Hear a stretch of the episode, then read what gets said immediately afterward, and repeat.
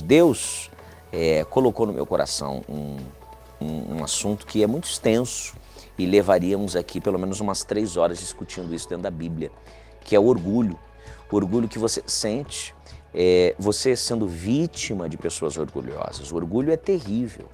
Ele aniquila dentro de nós aquilo que Deus deixa de bom. E Deus é muito claro com relação ao orgulho no livro de Jó.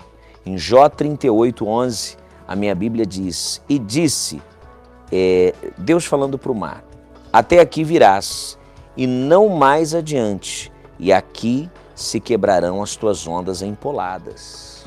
Em outras versões, né, e aqui se quebrarão as tuas ondas e seu orgulho. A onda, ela vem toda orgulhosa. Seja onda aqui da Baixada Santista, seja onda no Havaí com 10 metros de altura.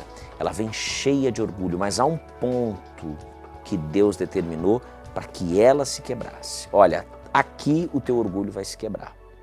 Deus faz isso com a pessoa orgulhosa, com a pessoa altiva, com a pessoa que tem o nariz empinado. O orgulho desse ser humano, ele é quebrado no momento que Deus determina. Talvez você um dia já tenha sido uma pessoa orgulhosa. E sabe que muitas vezes as lições que a vida nos traz. Dia desses eu estava eu, eu vendo e conversando com uma amiga, a Dérica Gomes, que passou uma luta com a mãe dela, é, vítima do câncer, e, e a gente conversando e falando sobre exatamente isso, como a vida nos ensina, como a gente passa a ver as coisas de uma outra maneira, de uma outra ótica, depois de um momento de dor, de sofrimento, de luta, de angústia. Né? Orgulho, às vezes a gente fica envaidecido, a gente tem orgulho em dizer em que posição e, e, qual a posição que ocupamos dentro de uma empresa, a gente se orgulha em dizer que sabe a Bíblia, a gente se orgulha em dizer que somos amigos de fulano de tal. Isso tudo é bobagem. Tudo é vaidade, já disse o pregador. A gente não tem que ter orgulho de nada. Até porque o orgulho, num determinado momento, Deus vem e quebra.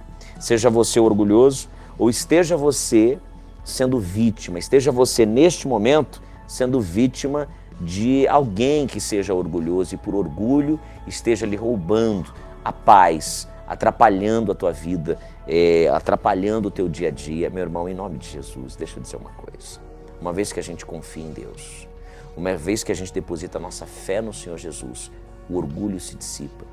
Que esse orgulho que talvez esteja ocupando o teu coração seja quebrado em nome de Jesus.